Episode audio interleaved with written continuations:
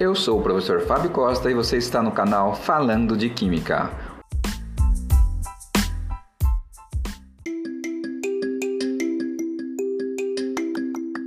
Olá pessoal, hoje vamos falar sobre a natureza da energia e seus tipos de energia. Energia. Energia é um termo muito usado, mas representa um conceito um tanto abstrato. Por exemplo, quando nos sentimos cansados, podemos dizer que não temos energia. Por outro lado, ouvimos falar da necessidade de encontrar alternativas para os recursos energéticos não renováveis. Ao contrário da matéria, a energia é conhecida pelos seus efeitos. Ela não pode ser vista, tocada, cheirada ou pesada. A energia é normalmente definida como a capacidade de realizar trabalho, na física, definimos trabalho como força vezes deslocamento, mas veremos mais em breve que há outros tipos de trabalho. Todas as formas de energia são capazes de originar trabalho, isto é, de exercer uma força ao longo de uma distância, mas nem todas são igualmente relevantes para a química. A energia das marés, por exemplo,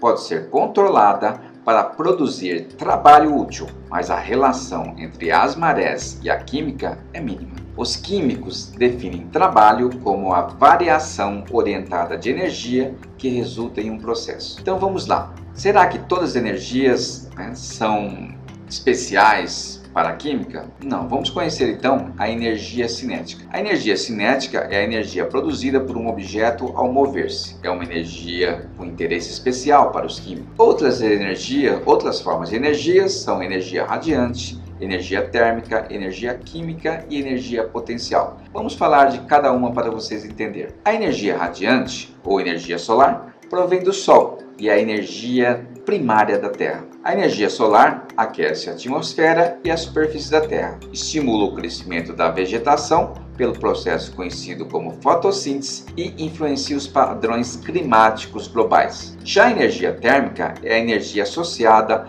ao movimento aleatório dos átomos e das moléculas. Em geral, a energia térmica pode ser calculada através da temperatura. Quanto mais intenso for o movimento dos átomos e das moléculas em uma amostra de matéria, mais quente é a amostra e maior a sua energia térmica. Contudo, precisamos distinguir cuidadosamente entre energia térmica e a temperatura. Uma xícara de café a 70 graus Celsius está a uma temperatura mais elevada do que uma banheira cheia de água quente a 40 graus Celsius, mas há muito mais energia térmica armazenada na banheira, porque a sua massa e seu volume são muito maiores do que os da xícara de café e, portanto, tem mais moléculas de água e maior movimento molecular. Vamos entender agora sobre a energia química. É uma energia armazenada nas unidades estruturais das substâncias químicas. A sua quantidade é determinada pelo tipo de arranjo dos átomos das substâncias consideradas. Quando as substâncias participam de reações químicas, a energia química é liberada, armazenada ou convertida